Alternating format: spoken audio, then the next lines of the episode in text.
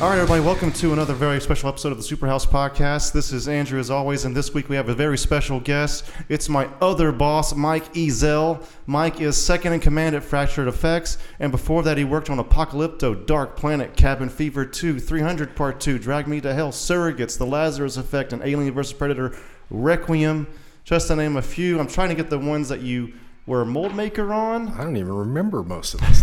that was a lot of different shops. and you were a mold maker, but before, um, Right. this is a list of stuff that before you were a coordinator. Yes. Okay, Right. we'll talk about the coordinator stuff later. okay. Yeah. Okay. All right. Maybe you saw that. All right. So um, I kind of want to go in order with you a lot of more course. than we did with Justin actually. Maybe your life story a little bit first, if that's okay. Oh yeah, sure. So you're from Oklahoma originally. Uh, Yeah, I grew up in Oklahoma. Um, when I graduated high school, I went into the Marine Corps. Okay. Spent four years there. I lived in Japan for a year. Oh yeah. Um, and then I came back out here and met my wife in California. Um, so when I got out of the Marines, we just stayed out here. Okay. And uh, I became a police officer for a few years, 14 years. 14 years. Yeah. And Wow. then uh, it took me that long to realize what a crappy job it was. It's- Maybe I'm not too smart. Can you talk about that on air? Uh, you know, just I, I think I just got burned out. I got tired of cleaning up other people's crap for a living. And, Yeah. you know, I had a friend killed in the line of duty while I was there. Um, so I- I, I think I just finally burned out on it. A lot of people do. Was that was that even worse? I mean, I don't know about say worse, but like it was a little bit rougher than even the Marines were. Oh yeah, You know, Really? I, I was in the military police, and I mean, you get a lot of crap on a military base, but overall, it's nothing like the civilian world. You know, it's when you're when you're in the police department on a base, there's a lot less crazy activity going on because you know, I mean, Ah. it's on base, and everybody's already under. Uh, you know the military code of justice and Right. uh, discipline, you know, within units and stuff. So you still get drunk people being dumb, and you still get the occasional like a domestic violence call or something if people live Right. on base, but you don't have near the crime level that's you know out out in the real world, so to speak. You were in Pomona, Yeah, yeah, Pomona, California. yeah. That was crazy.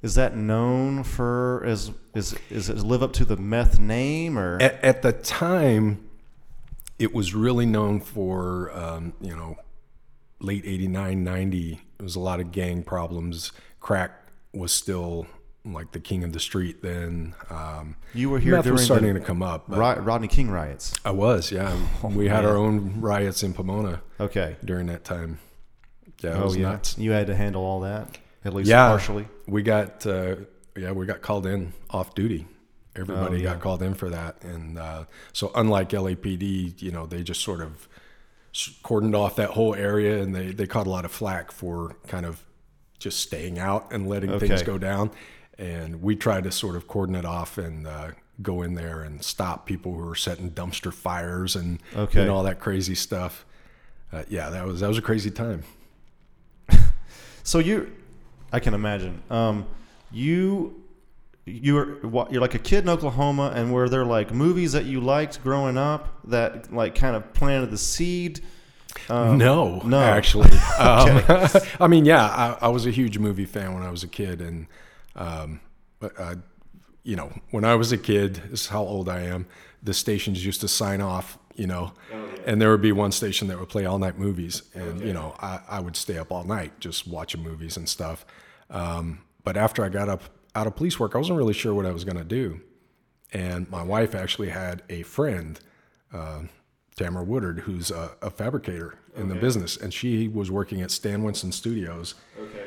And she said, "Hey, I can get you a job, just kind of basically doing grunt work in the in the shop, just to sort of, you know, fill in in between till you figure out what you're going to do." And while I was at Stan Winston's, um, a couple of mold makers kind of took me under their wing. Um, a guy named Barry Crane.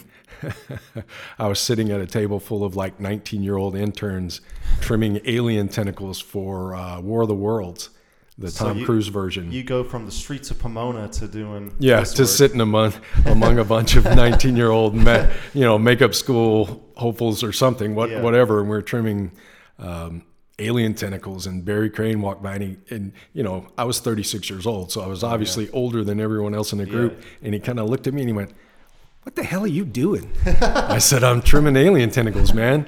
He goes, Yeah, fuck that. Come with me. I, I'm going to show you how to make molds. Okay. Uh, so that's that's where I started learning how to make molds. I Okay. was like, Okay. Okay. Um, and I just, you know, I went from there. I went to Steve Johnson's Edge Effects Okay. and uh, Spectrum Motion. Um, that was like one, two, three, my first three jobs in the business um, were at pretty, you know, obviously well established shops.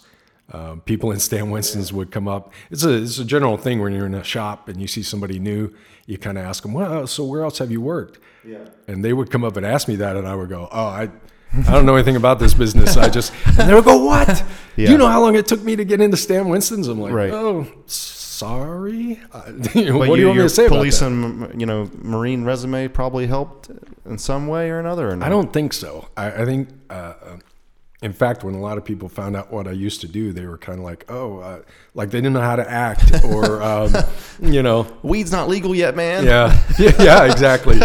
Um, people didn't really know what to do with that, so uh, actually, it did me no good whatsoever uh, until it came to the coordinating end. But Okay. um, yeah, where you know, I had to learn from scratch. I had to just start.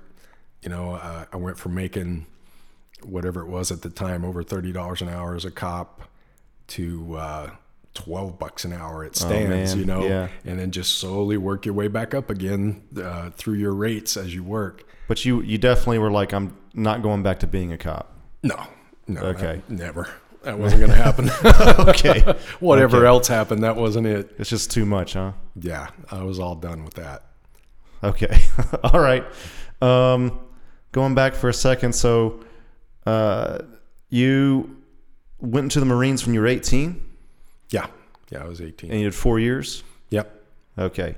And you were in Japan for a year of that? Yeah. Okay. um, from uh, what was that? I think that was eighty-seven to eighty-eight. I think Okay. uh, that I was in, and then I came back here and did another. I think I had a year and ten months left on my enlistment. Okay. Got out in October of eighty-nine. Okay. So that was uh, yeah, that was interesting. Did you have any culture shock? Did you go off base any? Oh yeah, uh, of course. Uh, we were at a little air station uh, in a place called Iwakuni, and it was like you walk out the front gate and you're in the main, what they used to call the ville, you know, the um, where uh, a bunch of shops and of course bars outside a military base uh, that tends to spring up, and you know.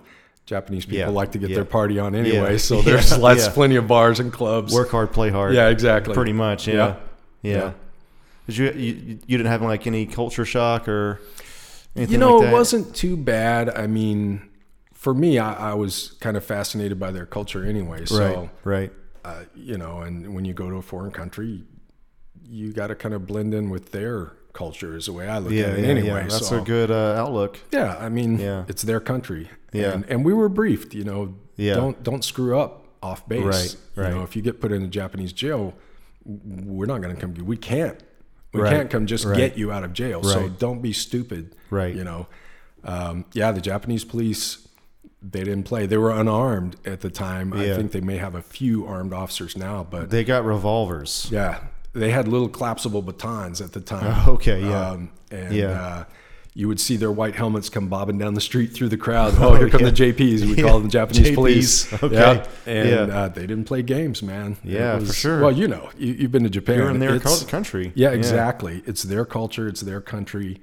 Um, I mean, they were good to people. They know. Yeah. Yeah. If you're out in a bar getting drunk and being loud and something, uh, they're not looking to throw you into jail for that. Yeah. Yeah. Yeah. Uh, but they will have you, you know, taken back to base. Right. We, we, when I, I was an MP, of course, so when I was on duty, we drove the van out there more than once Okay. to pick up a few Okay. Marines and airmen and you know people out there kind of screwing up. Um, but yeah, I mean, it was it wasn't crazy culture shock. It was I thought it was really cool. I, I honestly wish I had been a little older when I Oh, went. yeah. because Yeah. I you know I I, gotcha. was 19. I was Didn't interested fully in appreciate. partying. Yeah, exactly. Yeah. Yeah. Yeah. exactly. I gotcha. You were military police. yeah. What what got you into that exactly? I thought you were canine unit or something. I was. Um, when I went in, uh, I did really well on my test. It was funny. The the recruiter, you know, I walked in, I had long hair. and, Yeah. You know, I was a young kid. I was like, hey, I want to join the Marines. And he was like, love yeah, okay. Whitesnake." Yeah. He's Just like, kidding. okay. Um, and he goes, here, yeah, go take this test and we'll talk when you're done. So I came back out with the test, and he was reading the newspaper, and he goes, uh, "Well, you got a question?" I said, "A question? No, I'm done." it was like a super simple, you know, Okay. junior high level reading comprehension stuff. Yeah. Um, and I was, I had, you know, I was a pretty gifted student. Um, so I just went, well, you know, I'm done with this. He- He's just give me that. He puts the answer key over it, and he's like, oh, you missed one. He's like, okay, you know. And then he gets all interested in talking to me, um, and he said, look. Um, you know, of course, I was 18. I was like, oh, what's what's this recon marine thing? You know, you're all thinking you're going to go high speed, low drag, Right. some kind of crazy special ops stuff. And he said, well, look, here's the truth about recon.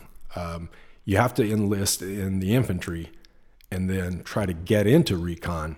So basically, you have to go in as a grunt. right. And he said, um, he said, I, I don't know if you want to, fine. He Right. said, but I have an opening in the military police. It's a good unit. It's a good job.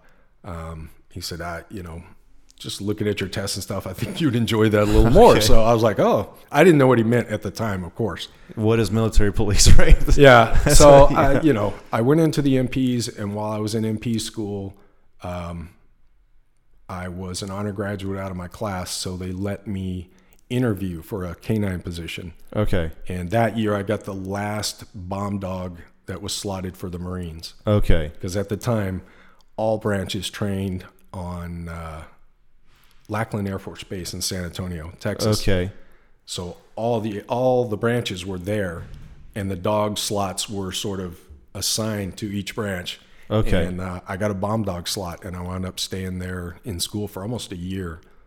So you were MP and then bomb dog? It's the same. Uh, Oh, canine okay. officers are attached. They MP uh, the uh, MOS number for MP used to be fifty eight eleven. Okay. And if you went into canine, it would just be fifty eight twelve. Okay. So you were still. I'd still like when I came to Pendleton. I had my dog in the car, normal marked police car, and everything. Okay. Um, so it's it's just like being a civilian cop almost. Okay. Like I said, a little less activity. Okay. okay. Um, were you like you were just before Kuwait, or was there any like major operation while No. you were in? it was wasn't a whole lot going on uh, you know obviously there's always something going on but we were not in any major conflicts at the time um, i think it was a little more laid back Okay. view uh, you know at that time so yeah by the time i got out in 89 i had pretty much just sort of gone from base to base and Okay. you know we didn't deploy to the middle east or anything like that Okay, just before it got Yeah. a little bit crazier. yeah All right. Is this where you got the nickname Buzzsaw? How? What is? For the listener, his I th- your nickname is Buzzsaw. yeah So yeah. It was, yeah. Um, well, in the Marines, they called me Easy because of the first two letters of my last Ah, okay. name. Um, but I got out and uh, I was on training, and of course, I had already been in the military police, so I knew how to use a baton. We used the, the side handle, the PR twenty fours, you know, Oh, okay. based on a Tomfa Okay. Yeah. in the yeah. military. So when we came out here, we had what they call straight sticks, a straight baton Okay. in Pomona. And uh, my very first big encounter with that, I was with my training officer, and he spotted a guy he knew um, who was a heroin addict and a burglar walking through a construction site. So he said something to the guy out the window. Okay. Is- I, was the guy's name Jerry or something? Hey Jerry, and boom, the guy took off running. Okay. So he's like, ah, we got to, you know, and uh, you know, I'm on training. My, my FTO jumps out of the car. Ah, we got to here, get this Here guy. we go. So we chased him, and my FTO was. I'm not the fastest guy in the world. Yeah. Far from it. Yeah, yeah. Uh, but the guy was wearing cowboy boots. Oh, okay. And my FTO was a big power lifter dude, so Okay. he was slower than me. okay, okay. And uh, Gotcha. this guy ran into somebody's house, kicked the door into somebody's house. Holy crap. And he was going to run all the way through, but he, he screwed up and ran into a closet. and uh, so he had Oh, to turn around man. and come out. And by the time he came out, I was coming through the front door. Yeah. And he kind of squared up on me with those cowboy boots on and tried to kick me. So I drew my baton and I don't I don't even I, I must have hit him in the lower legs, you know, Yeah. ten or fifteen times in the span of a couple of seconds. Yeah. I was all hyped up. Yeah. First time I'd ever been in that. Oh man. Um, so I didn't think anything of it. Um, Is your Hit 'em with the adrenaline baton. going like Oh, dude, yeah. insane at that Yeah. time? Yeah. thundering, you know, and, Yeah. and and you've got people screaming because you're in their house. Yeah, you know, yeah, this guy yeah. just randomly Yeah. broke into a house. Right. So afterward, my FTO, uh, unbeknownst to me, had started talking about the incident to other veteran cops. And he's like, Yeah, come through the door. And there's Ezel in there like a buzzsaw, going at him Oh. with the baton, hitting him, you know, across the shin.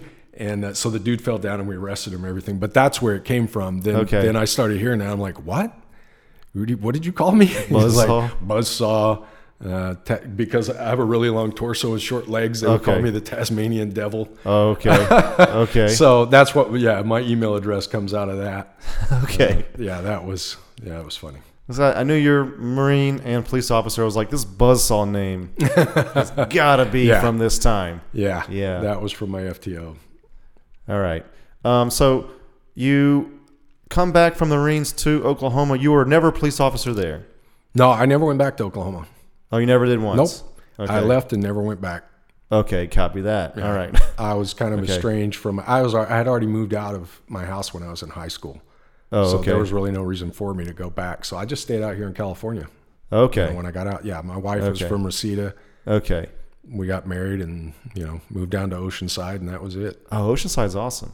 Beautiful. I like Beautiful Oceanside. I place. wish I wish the train I wish the like Amtrak could come straight from All the there to- way, yeah. Yeah, that'd be so cool. It was nice. Yeah. And my son's stationed on Pendleton now, so you know, we get to go down there every once in a while. It's Okay. So much cooler down All right. there during the summer. Even though it's hot, you still you're right Yeah. off the ocean. Yeah.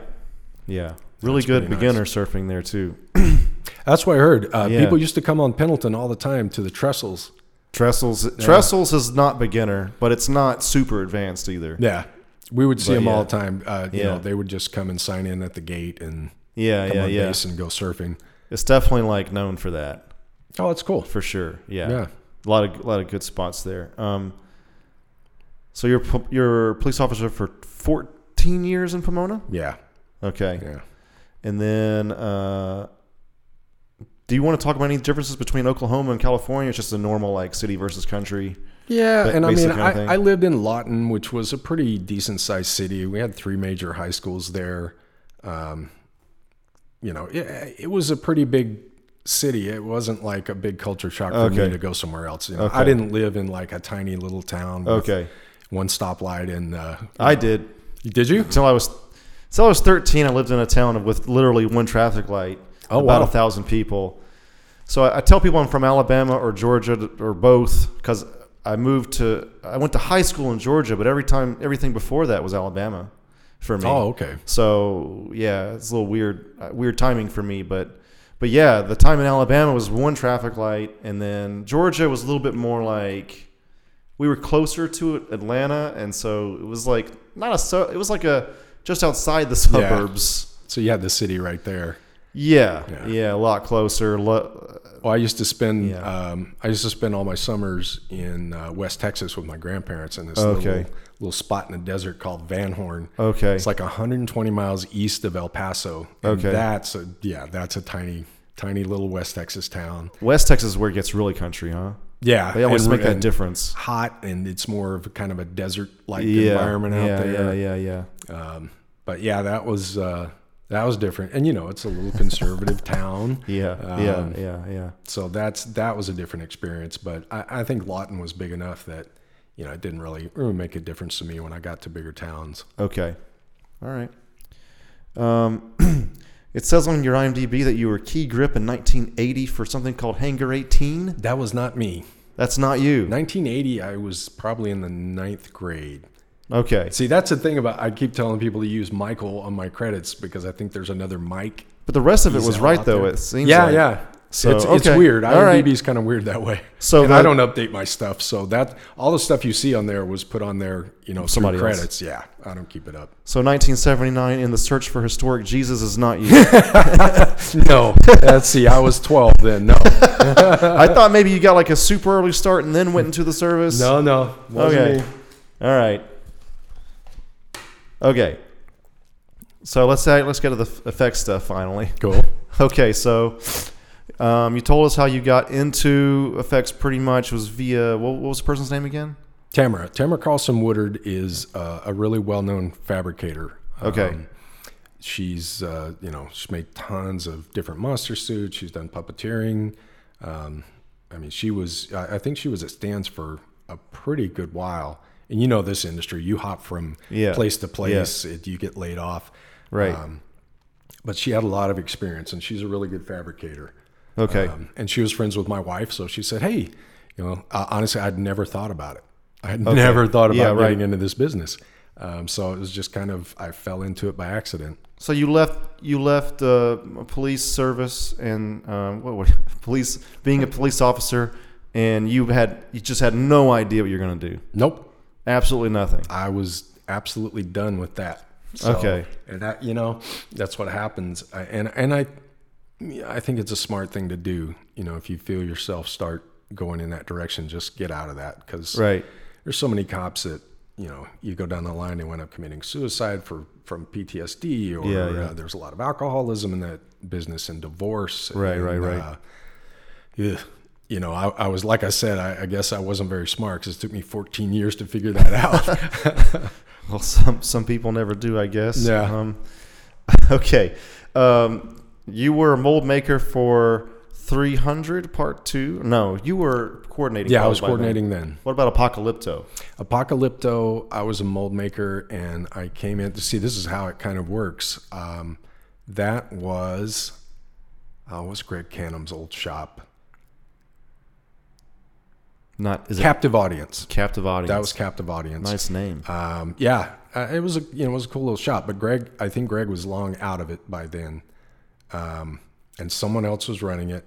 I went over there and worked for two weeks and like molded the monkey, Oh, right, and right, okay. a couple other things because they needed extra help. Um, but the weird thing is, not long after that, I received um, a letter from the studio. Everybody did saying, "Hey, we're missing stuff, basically, and you know, Oh, I think I've if you heard have about this. access." access to any of it and i was like oh my god you know and and- but then i looked at it i realized it was a form letter that went out to everyone and i didn't know squat You know, Okay. i was still really new so Okay. i was just like well i don't know what that is so i'm gonna let those guys worry about it and then it you know it kind of came out that I, I still i don't know the whole thing so i'm not even gonna speculate Okay. but there was some weirdness there the business was sort of taken over and the studio came in and said hey we're kind of taking over assets or something like Okay. that so yeah that was a weird experience but you made you made a monkey for it mainly. Um, I remember molding one of the monkeys. I think they did some puppets, you know, when the monkeys are trying to come down into that pit or something. I forget the scene. Um, they were also making those enormous tapir tapir testicles. Okay. that you see them, you know, They taking eat out it in the animals. beginning or yeah, something. Yeah, yeah, yeah, yeah. I remember that. I like were kind making of like all how that those. opened up though. Like it's kind of Yeah. a big joke. yeah. like you think it's going to be kind of a serious historical epic, and it, it is mostly, but it's like a big, you know, joke like that in the beginning, yeah. which was So- pretty cool. There was a lot of that. I, I don't know. I think they were working on another show there at the time, but you know, uh, again, you know, from being here that there's Yeah. three, four shows going on at one Yeah, time. yeah, yeah, yeah. Um, but yeah, that was uh, Apocalypto. that was my experience with that. Okay, yeah, it's weird. Um, we worked on a Scorsese movie briefly, Yep. and uh, it was weird because like whenever the person was in, it was like. Oh, I, I guess I'm working on a Scorsese movie this hour, and then Yeah. and then the next hour it's like totally different. And Yeah, like, I exactly. haven't changed my environs. It's you know, it's just like, Yeah. but technically, right now I am working on a Scorsese movie. That's right. You know, it was it was pretty cool feeling ac- actually. Um, that wasn't your first uh, mold making position. Uh, no, you know, so I started at Stan's, and oddly enough, I, uh, you know, I had just come from a serious like when you're in a management position in a bureaucratic place like a police department or whatever. It, it's a different environment. So I came here, Yeah. and right away I see, you know, like supervisors uh, yelling and cursing at people on the shop floor, and calling them names, and I was Uh, Right. like, "My God, what is this place?" You Yeah, know? yeah. Um, so I kind of got into it with the mold shop supervisor and, and you know, made it really clear that I wasn't going to take that kind of, you know, verbal abuse. Like Right, I, I said, right. I, I'm not sure, but I don't know much about this business. So I don't know why everyone else is taking that from you, but Yeah. I'm not going to do that. Yeah. uh, So there was uh, the mold shop supervisor from Steve Johnson's Edge Effects really didn't like the supervisor from the other shop. Okay. So one of his friends called him and said, "Hey, there's this new guy here, and he, he just like got into a big thing with uh, the supervisor over here and told him off." And uh, I like that was- guy. Yeah. So he said, "Have that guy give me a call," and he gave me a job. That's hilarious. Yeah, that was pretty funny. I got my second job because I got into it with a supervisor at my first job. That's pretty awesome, actually. What was that second job then? Ah, man, what were they working on? at Edge? Surrogates? No, that was K and B. Um, God, what was that first show at Edge Effects? Dark Planet? No, Drag Me to Hell. uh, Drag Me to Hell was also K and B. That, That was those were both at the same time. Alien Um, versus Predator? I don't remember which Steve show that was, but this was unfortunately right before Edge Effects kind of folded up and This is and- Steve Johnson, right? Yeah. I've heard so much about this guy. I've never met him. Don't know what he sounds like. Apparently, he's got a higher voice. No, well, everybody does this. It doesn't sound like him, but everybody Yeah. does Steve like this. Yeah, Uh-huh. screw you guys, you know. and- Okay, And they do yeah. the cigarette smoking Yeah, thing. yeah, yeah. Um, uh, it- It's not that high. No, it's not that high. And you know, I mean, I got there right at the end of all of that. You know, I wasn't there for the crazy stuff that went on in Yeah. the '90s, and Yeah. and um, Apparently, it was wild. it, that's what I heard. It was pretty wild, and um, it, it just sort of, I think, it kind of all spun apart while I was uh, there on one last show. We're working on a show called Unearthed.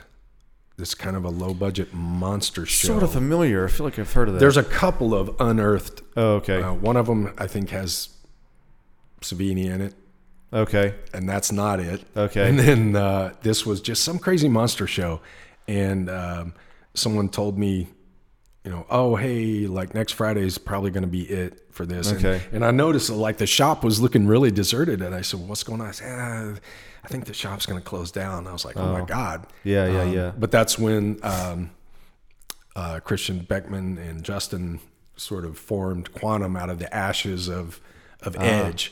They basically bought Ah. Okay. out you know equipment and some molds and stuff, and that's that's where Quantum was actually kind of born. Okay. All right. Yeah, it was nuts. So you were there even for the formation of that. Yeah, yeah, Okay. yeah. I was a mold maker then. Um, first big big show they did was Watchmen, Uh huh. Right. and, and I right. was a mold maker on Watchmen. Um, yeah, that was uh, oh my god. you get a copy of The Watchmen. To, like this is our storyboard. This is what I heard. Like he Snyder would put, put Uh, I think- copies of The Watchmen graphic novel in Comic, people's yeah, hands. yeah. Yeah.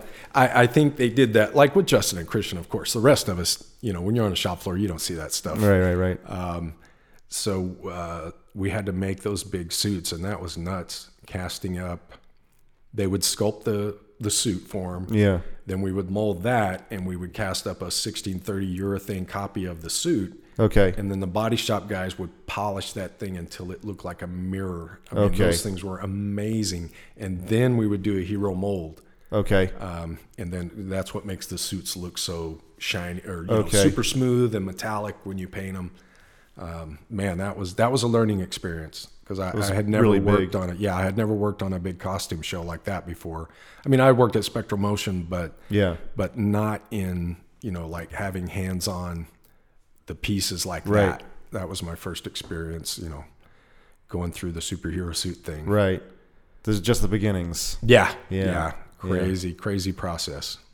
Did you feel like you picked it up well when you were doing this? Because it was a totally new skill set, right? I did okay. I mean, um, I, I like working with my hands, so Yeah. mold making was kind of cool. I there are some guys like you know Rob Freitas, Yeah. um, who can just think in in the negative, like you know they see the mold in their head, Yeah, And I am not good with that. You know, Okay. I know the process. I know how to make a good mold. It's just Yeah. gonna you know obviously it's, it's gonna take you a little longer than it takes Rob or or you know Right. some of these experienced mold makers out there, Right. um, so you know, it took a while, and it took a while to kind of realize what this stuff was for and how each step of the process can really impact what comes next. Okay. Uh. If you screw up a mold, you know, and, it, and you, you've got a little damage in the piece, that means somebody like Steve Kuzla has to come in during the seaming process and fix it, Right. hopefully. Right. Right. Right. Um, so that you know, the learning curve there as as I started to learn more and more about how important each step was. Right. Um, I, I think that really helped me later on, you know, as a coordinator to understand, Oh, right. hey, I Right, can't, right, right, you know, right. we can't rush the mold part. We Right. can't rush this part or that part because, you know, Right. if somebody makes a mistake, then it just screws us every other step down the line. Right. So that that was uh, yeah, it was an interesting learning curve. What was the last thing you were your mole maker on before you became a Let's see. Coordinator. I was working at uh, Tinsley Studios. I think we did. What did we do? The first season of American Horror Story, um, Riddick. Okay. The last Riddick movie where Okay. he's stranded on the planet with all the creatures. okay? Um, we did the the creature and a couple other things. Um, I think Adrian Moreau did the bodies and stuff for it, if I remember correctly. So that was it was one of the shows over at Tinsley's. Um, did quite a few shows as usual. There were a few things running through there, um, but then while I was there.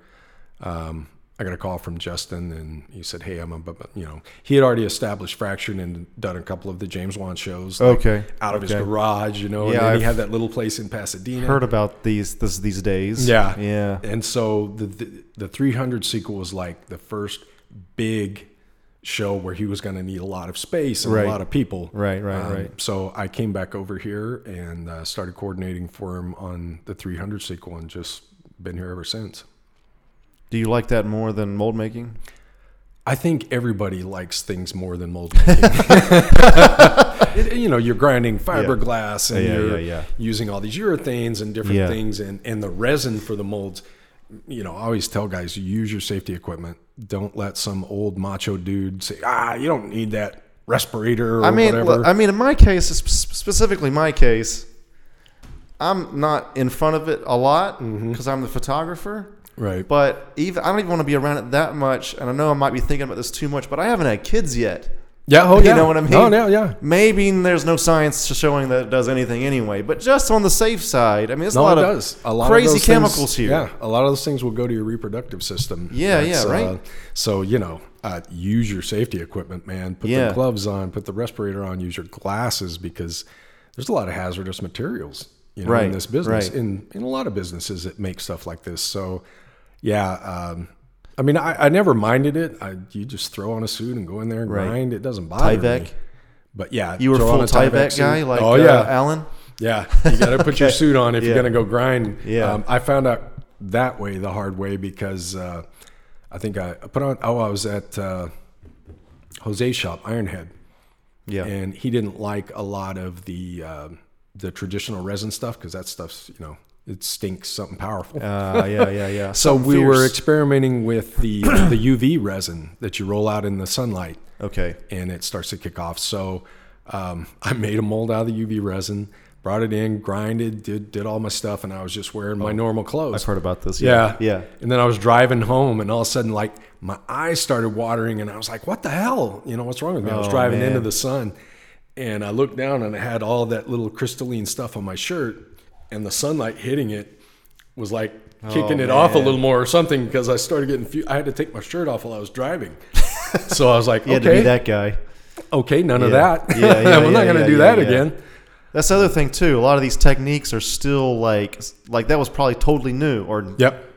you're Well, one, you know. one of the first Yeah. to do it, right? It's It- and when I was at at, the Stan- beginning stages. yeah, and when I was Yeah. at Stan Winston's, uh, syntactic molds were like a big ooh, ooh we're going to make a Right. syntactic mold. It's kind of a secret process, and it was brought over from aerospace. Now everybody does it. Okay. So uh, yeah, I mean, I, I started learning there, and um, but all, all those resins and and the different things that you use and the fiberglass and all that stuff, yeah, it's a dirty kind of. Uh, I I don't want to call it a thankless job because it's it's it's incredibly important, and I do think people recognize it.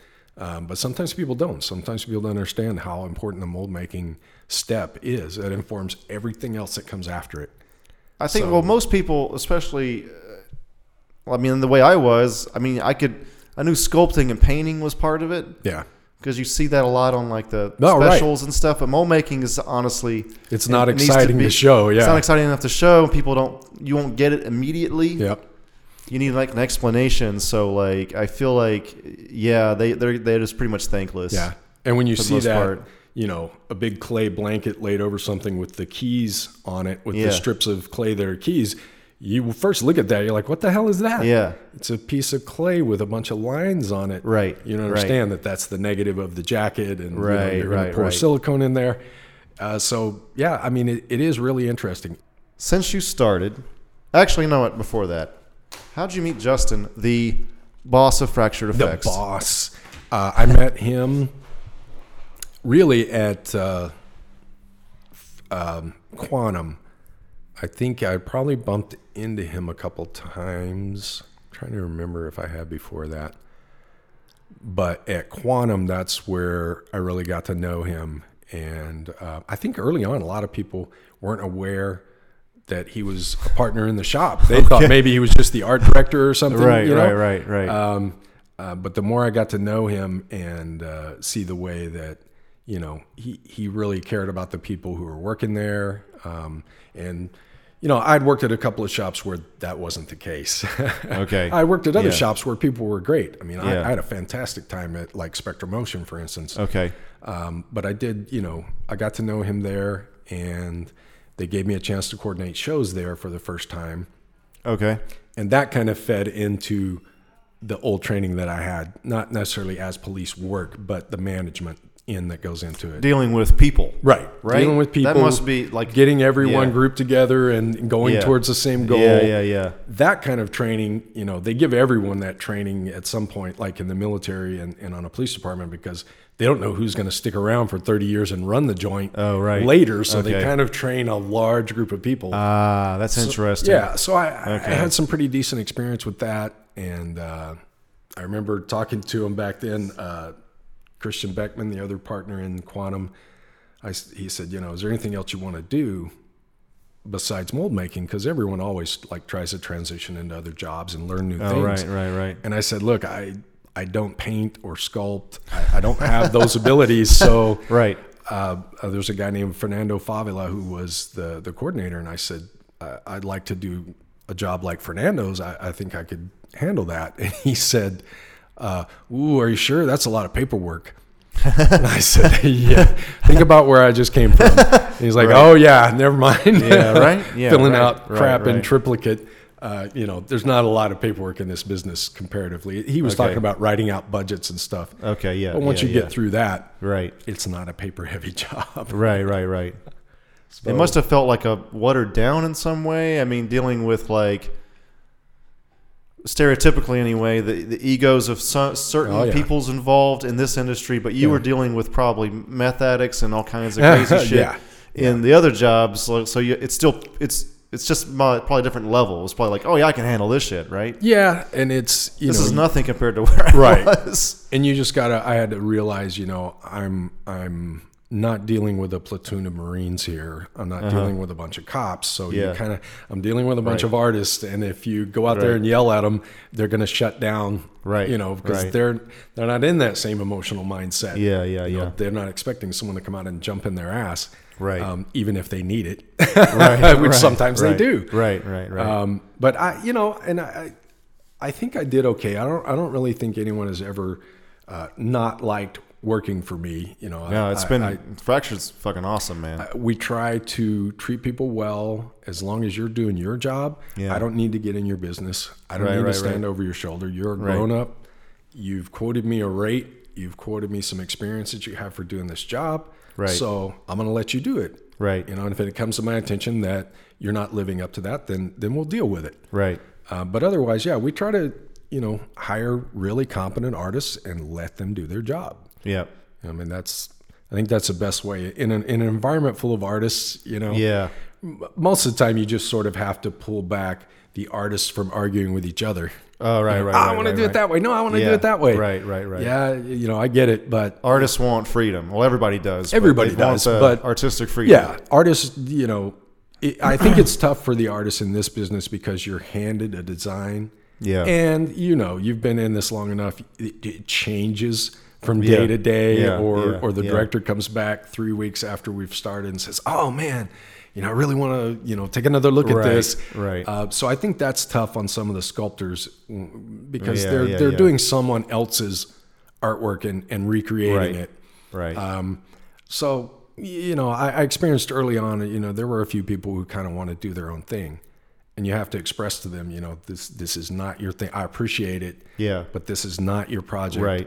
It doesn't matter whether or not we like the design, you know, Right. as an artist, Right, it right, doesn't right. your thoughts on the design don't matter because someone else chose it, someone else hired us. Right. We hired you. It's Right. commercial art. Okay. You know, for lack of a better way of looking, it's commercial art. So you have to. Yeah, it is, You have for to make sure. the client happy. for sure. Movies are some of the most commercial art Oh, yeah. It's probably Yeah. the most.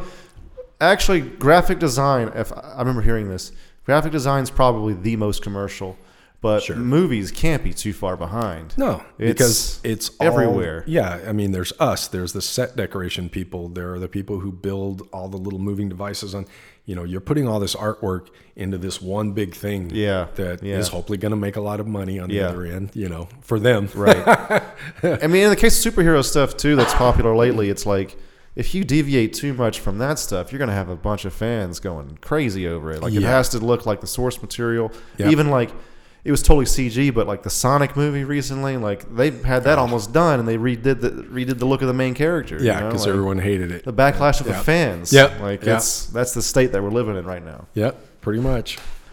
Um, did you have like a favorite movie that you worked on? Oh man, I don't even know. I mean, uh, I, I do. I we had a lot of fun on Sucker Punch. That Okay. was one of the last things I worked on at Quantum. Last thing that Justin worked on at Quantum.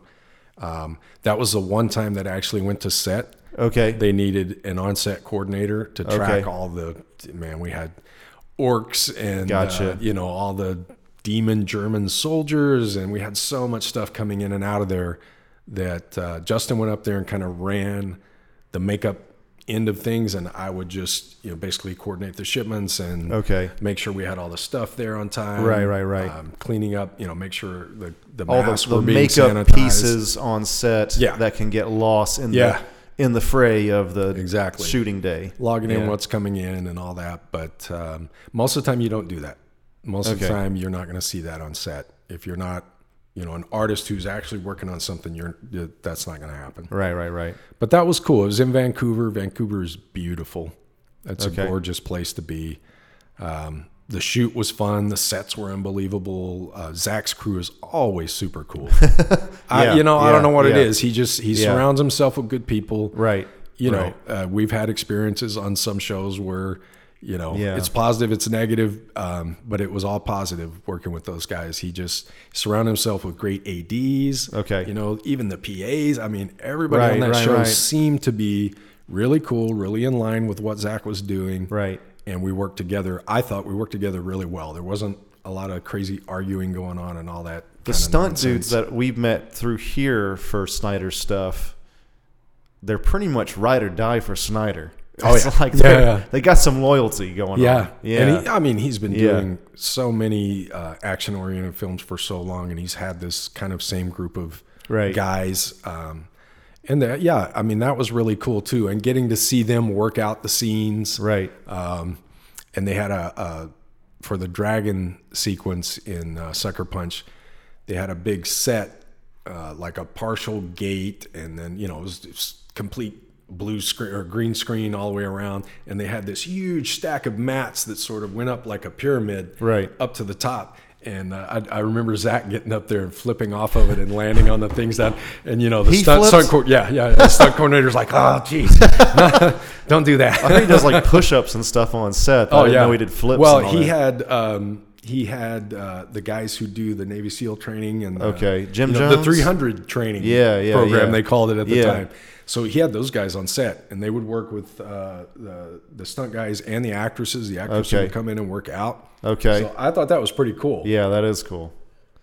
I know the the the name is Jim Jones, I think. G Y M. Um, well, they were, yeah, yeah, the trainers are. And at the time, I think the stunt group was still called 8711, um, but I think it's something different now. Okay. Uh, I, don't, I don't think those guys are still with the same group, but I, I do remember, like, you know, sometimes uh, this show business, show business has a lot of stories about directors going, ah, whatever, you know, get me a new stunt man. Right, right. Um, uh, Matt Rigetti came rolling down the stairs in his orc outfit. And, you know, I mean, he sold it. He rolled down these stairs and he hit the bottom, and his head, like, went over the end, like his neck cranked back, and he just laid there. It's like, dude, are you And, okay, uh, man? Yeah, Zach went, all right, cut. That's it. That's it. No more. Okay. All right. Good. We're done. No, no, Good. no. I got it. Yeah, yeah, So, yeah. you know, Yeah. he watches out for his guys. okay. That's good. Yeah, he's he's They they really like him. It's it's from, well, from what I and- gather. and that's why Yeah. you know he Yeah. cares. And, Yeah, yeah, uh, yeah, he was yeah. like, "All right, that's it. That looked a little too crazy. No more." yeah. you know. Your So neck. I I think that's one of the reasons you know they love him so much is because he, you know, he cares. He gets them the proper training and the time to do it. That's important. Moving close to the end here, but uh, you're also a writer. Yeah, yeah. You have a did you have a book published? Uh, wow, that was published through Kindle Direct. Um, but I, I've had um, a bunch of sci-fi short stories accepted into anthologies and Okay. things like that. Um, I was in an anthology called Fantasy for Good, and I saw the listing for it and sent them a story. They sent me back and they said, "Hey, yeah, w- we love your story. We're going to put it in here. And I just happened to look like a little further into the project since he accepted me. And they were doing reprints by like George R. R. Martin and Piers Anthony. Okay. And, and I was like, oh God, hold on a second. Let me uh, let me take another look at that story. let me do Okay. another pass Another- on that. Yeah, another another draft Um, maybe. So that, but that was kind of cool. Um, and I've had a few other short stories and um, like Orson Scott Card's Intergalactic Medicine Show. Okay. Um, I had a story called Bare Knuckle Magic in there that was pretty cool. It's like a combination of MMA fighting and black magic. um, so that was Was this I made mean, into any in- into No. a show or anything? No. Okay. I haven't. Uh, it's all you know, like long form fiction. I've written a few screenplays. I think like everyone in California is required to do. Yeah. You have to. You know, Yeah. I won some money through Amazon Studios for a werewolf project. Yeah. Um, okay. won 20 grand through the first year that Amazon Studios had that contest. That's cool. thing.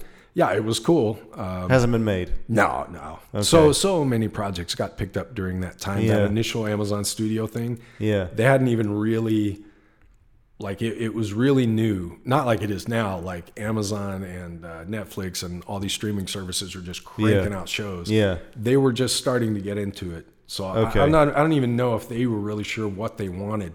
They just had so many projects. Of course, A lot of money to burn. you put yeah, you put that out on the internet. Oh my God, you're gonna get inundated with projects. So right. there was plenty of stuff up there for them to choose from. A friend of mine won twice, won forty grand. okay. It was, it was wow. like twenty grand a month. Wow. Uh, I think that they were doing at one point. They this were- was a full feature. Your werewolf movie. Yeah, yeah. Okay. it was called Pack Behavior. Um, so yeah, I mean that was pretty cool, but I kind of like the freedom of long form fiction. More than screenplays. Yeah, there's no one telling you this is cool, but can we change the lead to a man Uh, from oh. a woman? And you Okay, know, yeah, I- and right. I have had that on screenplays. Yeah, yeah, This yeah. is really cool. Can we make the lead a man? Then you yeah, become a let guy me just riding go a woman. Yeah, let me which is just also go weird. Uh, hunt. Uh, you know, find replace on Word. Yeah. and just change it from you know Andrea to Andrew. No, Right, You right, know, right, it doesn't right. work like that. Right. Um, so that's you know long form fiction. You build your world. You you know when you get a story accepted, you'll work with an editor a little bit, but they're more concerned about word count or maybe cleaning up an area where you repeated some you know Right. But they're not trying to change your story.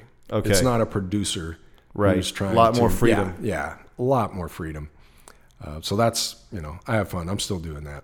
What authors or books uh, got you into writing? Oh man. Well, I started writing when I was a little kid because the school system I went through emphasized creative writing as Okay. English in an English class. You know, Okay. we were constantly writing little short stories, one or two Okay. pages. Um, but yeah, I mean, I, I read my eighth grade English teacher gave me The Stand by Stephen King Okay. and that just you know blew me away uh, that was crazy and then when i got into high school as a sophomore i stumbled across uh, neuromancer by william gibson Oh yeah. Okay. oh my god and that's you know you look at that as a writer and you just go oh god i'm never going to be like that i'm never going to be that Similar good level. that guy's amazing um, yeah his, his language everything and, and cyberpunk Mm-hmm. you know that that genre was just that just blew me away Okay. um, so yeah, I mean, I, th- I think that's probably why I write so much science fiction fantasy Okay. because I, I I really loved it growing up. That's there's some connection with that and effects work. Oh at yeah, least, definitely. You know, I mean, that's you know, everyone here is a comic book fan, a sci-fi fantasy fan, Horror. gaming. I mean, uh, that's that's this industry, Right, You know, right, I, right, I almost felt like I was like, oh god, man, I feel like a fraud. I don't, these, these dudes are like, you know, they know who wrote the music for this movie, who right, wrote right, the- right, yeah. right, right. I feel like that at times when it becomes like a big horror yeah, thing because that's obviously horror is like the core of this particular industry. Although it's a lot of it, yeah, like a- at least the history of it, right? Like Yeah. Exorcist and before that, and Oh, all yeah. that. Like, really, I think that's the core of this industry of of the f- special effects makeup. yeah, But there's obviously fantasy and lately, most lately, most recently, superhero stuff. a lot of superhero stuff. Yeah. For me, I grew up mainly liking video games, and so like a lot of times I get like the Mortal Kombat feel in my head Yeah. personally, like because that's my that was like my horror growing up was I did watch horror movies, but the main Yeah, I thing in didn't my either. in my life that involved a lot of blood and crazy characters was Mortal Kombat. Mortal Kombat, yeah. yeah, yeah, yeah, yeah. Yeah, I didn't watch.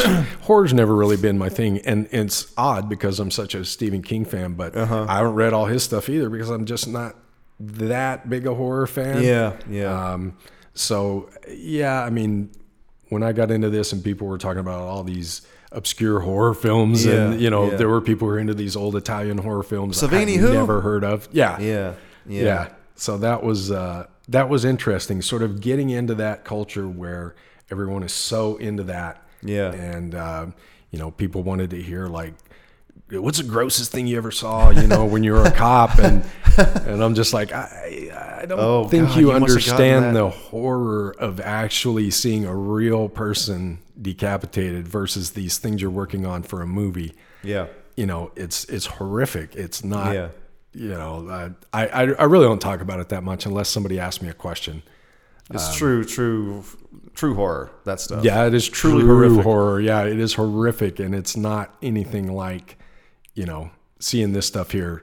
So these young dudes are like, oh yeah, look at that, you know, his eye Yeah. popped out, and Yeah, yeah, and all this yeah. other stuff. You're like, uh, y- yeah, I, I, I get your fascination with it, but Yeah. it's horrible in real Yeah, life. yeah, it's yeah, yeah. terrible. Yeah, I can imagine. Yeah. Yeah.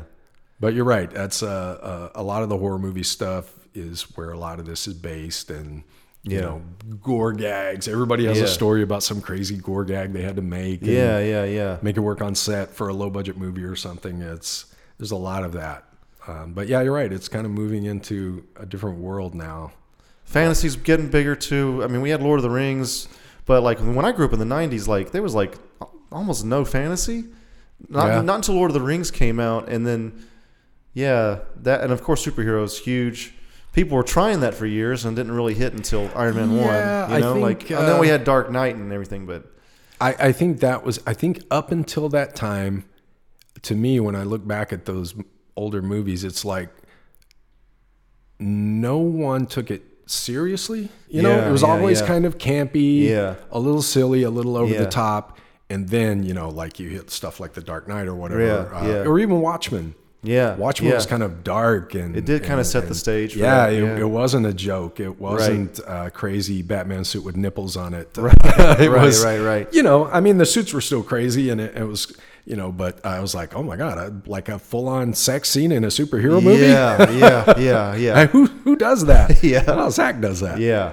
Uh, so yeah, I, I think they've. I, I think it's better since it's gotten a little more grounded in, you know, seriousness, a little more real, right. but but it's still funny. You know, like Thor, you know, Ragnarok. Ragnarok. and Yeah, yeah, it's still yeah. fun. Yeah. Um, but yeah, I, I, I think it's changed for the better. Um, we'll see how long that lasts. Something Okay. else will come along, and something will t- change everything Yeah. more than likely and Disney owns everything now. So Uh, yeah yeah yeah that's a whole other Mm-hmm. i don't know how much we want to talk about that one Um, so you did not write a greek movie called raiders of the damned I did. you did Yeah. okay i thought that okay the most oh god so terrible um, i got hooked into a guy from colorado and uh, i wrote a short for him he had done some stop motion stuff and i forget i think we met through a friend of mine who was a writer and so i said okay well you know i wrote this little short film for him based on dolls that are in cases and you know they come alive and it's this crazy little short film So he came back to me and he said, "Man, we really love this. In fact, we love it so much, um, and we've been talking about how much it would cost to make it and everything. We decided, screw it, we're just going to make a feature. So could I get you to write a zombie movie for me?" But he said, "I don't want them to be." "Grr, Arg zombies, I, Okay. you know, I, I have this different idea. So I was like, yeah, okay, all right. And I knew it was low budget. Um, Usually, if it has zombie in it, it's yeah, low, and on he the low was side. doing it out of pocket.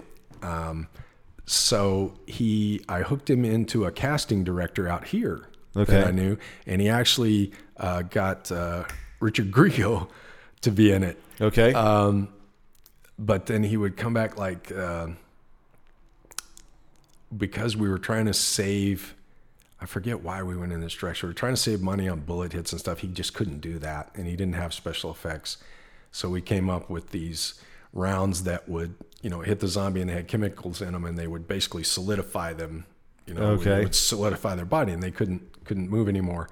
Um, so he would g- he would call me up and he'd go, "Hey, I got this cool idea for a line." You know, he shoots the guy and that that you know stiffens him up and everything, and he says, "I always knew you were a stiff" or something like that. And I was Oh, like, my God. "No, that's terrible."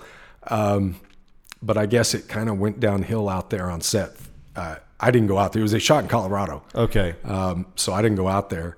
And uh, one one of, it was so bad that one of the SAG actors that he had coming out there quit, like Oh, in the middle of wow. the movie. It was that bad. so instead of calling me and figuring out a way to write out his character, he just figured Shot it out on around it? his own. No, I mean he shot the guy's death, but it was totally nonsensical and it was Is just Oh, this on Netflix or anything like that? Like, well, I don't know. Uh, it was Crackle? on that. Uh, I think it was like a UK network, bloody something or No, it like was a- some little a horror horror. yeah, it was a streaming horror or horror- streaming. No, well, not streaming at that time. But Okay. it was like a little network. Um, but yeah, bad, you never, did you ever bad, see the bad. original? Or Just uh, the full thing? I I did. He sent me a copy of it, and uh, like it started out, and I could just see my. Uh, you know, I was sitting on the couch, and I just felt like I was sinking farther and farther into the couch as it went on. That's cool, though. Uh, but I, yeah, I mean, he, he least you got- you got a Richard movie Grieco. I think he paid him. I don't know.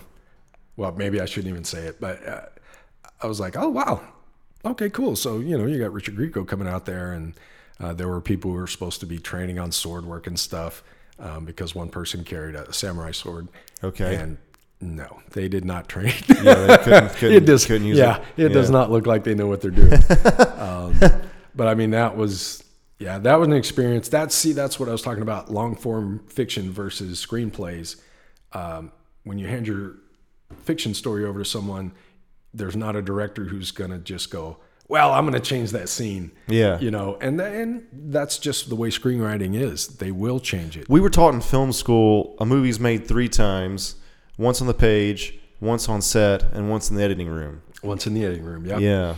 Um, and you know, I mean, that's part of the process, but there's also this business is filled with egos, Yeah, yeah. filled with egos, and um, you know, I've known a lot of It's known for that. Yeah, and I've known a Yeah. lot of screenwriters um, through being a writer and going Yeah. to different functions and stuff and meeting people and just listening to the horror stories of like not being invited to a screening or you know so pe- people have to put that in their contract. Hey, I get to go to the screening. Oh, yeah. Well, you're the damn writer. You came up with it. I would Right. hope. Yeah, that you exactly. Would. Yeah, yeah, yeah. But yeah, you know, there are a lot of egos. There are a lot of people who work great writer director combos who have great relationships, but then there Right. are other directors who just come in and start gutting the story and doing it themselves. You know, Right. I think there's a lot of pretty famous stories about Blood Rain.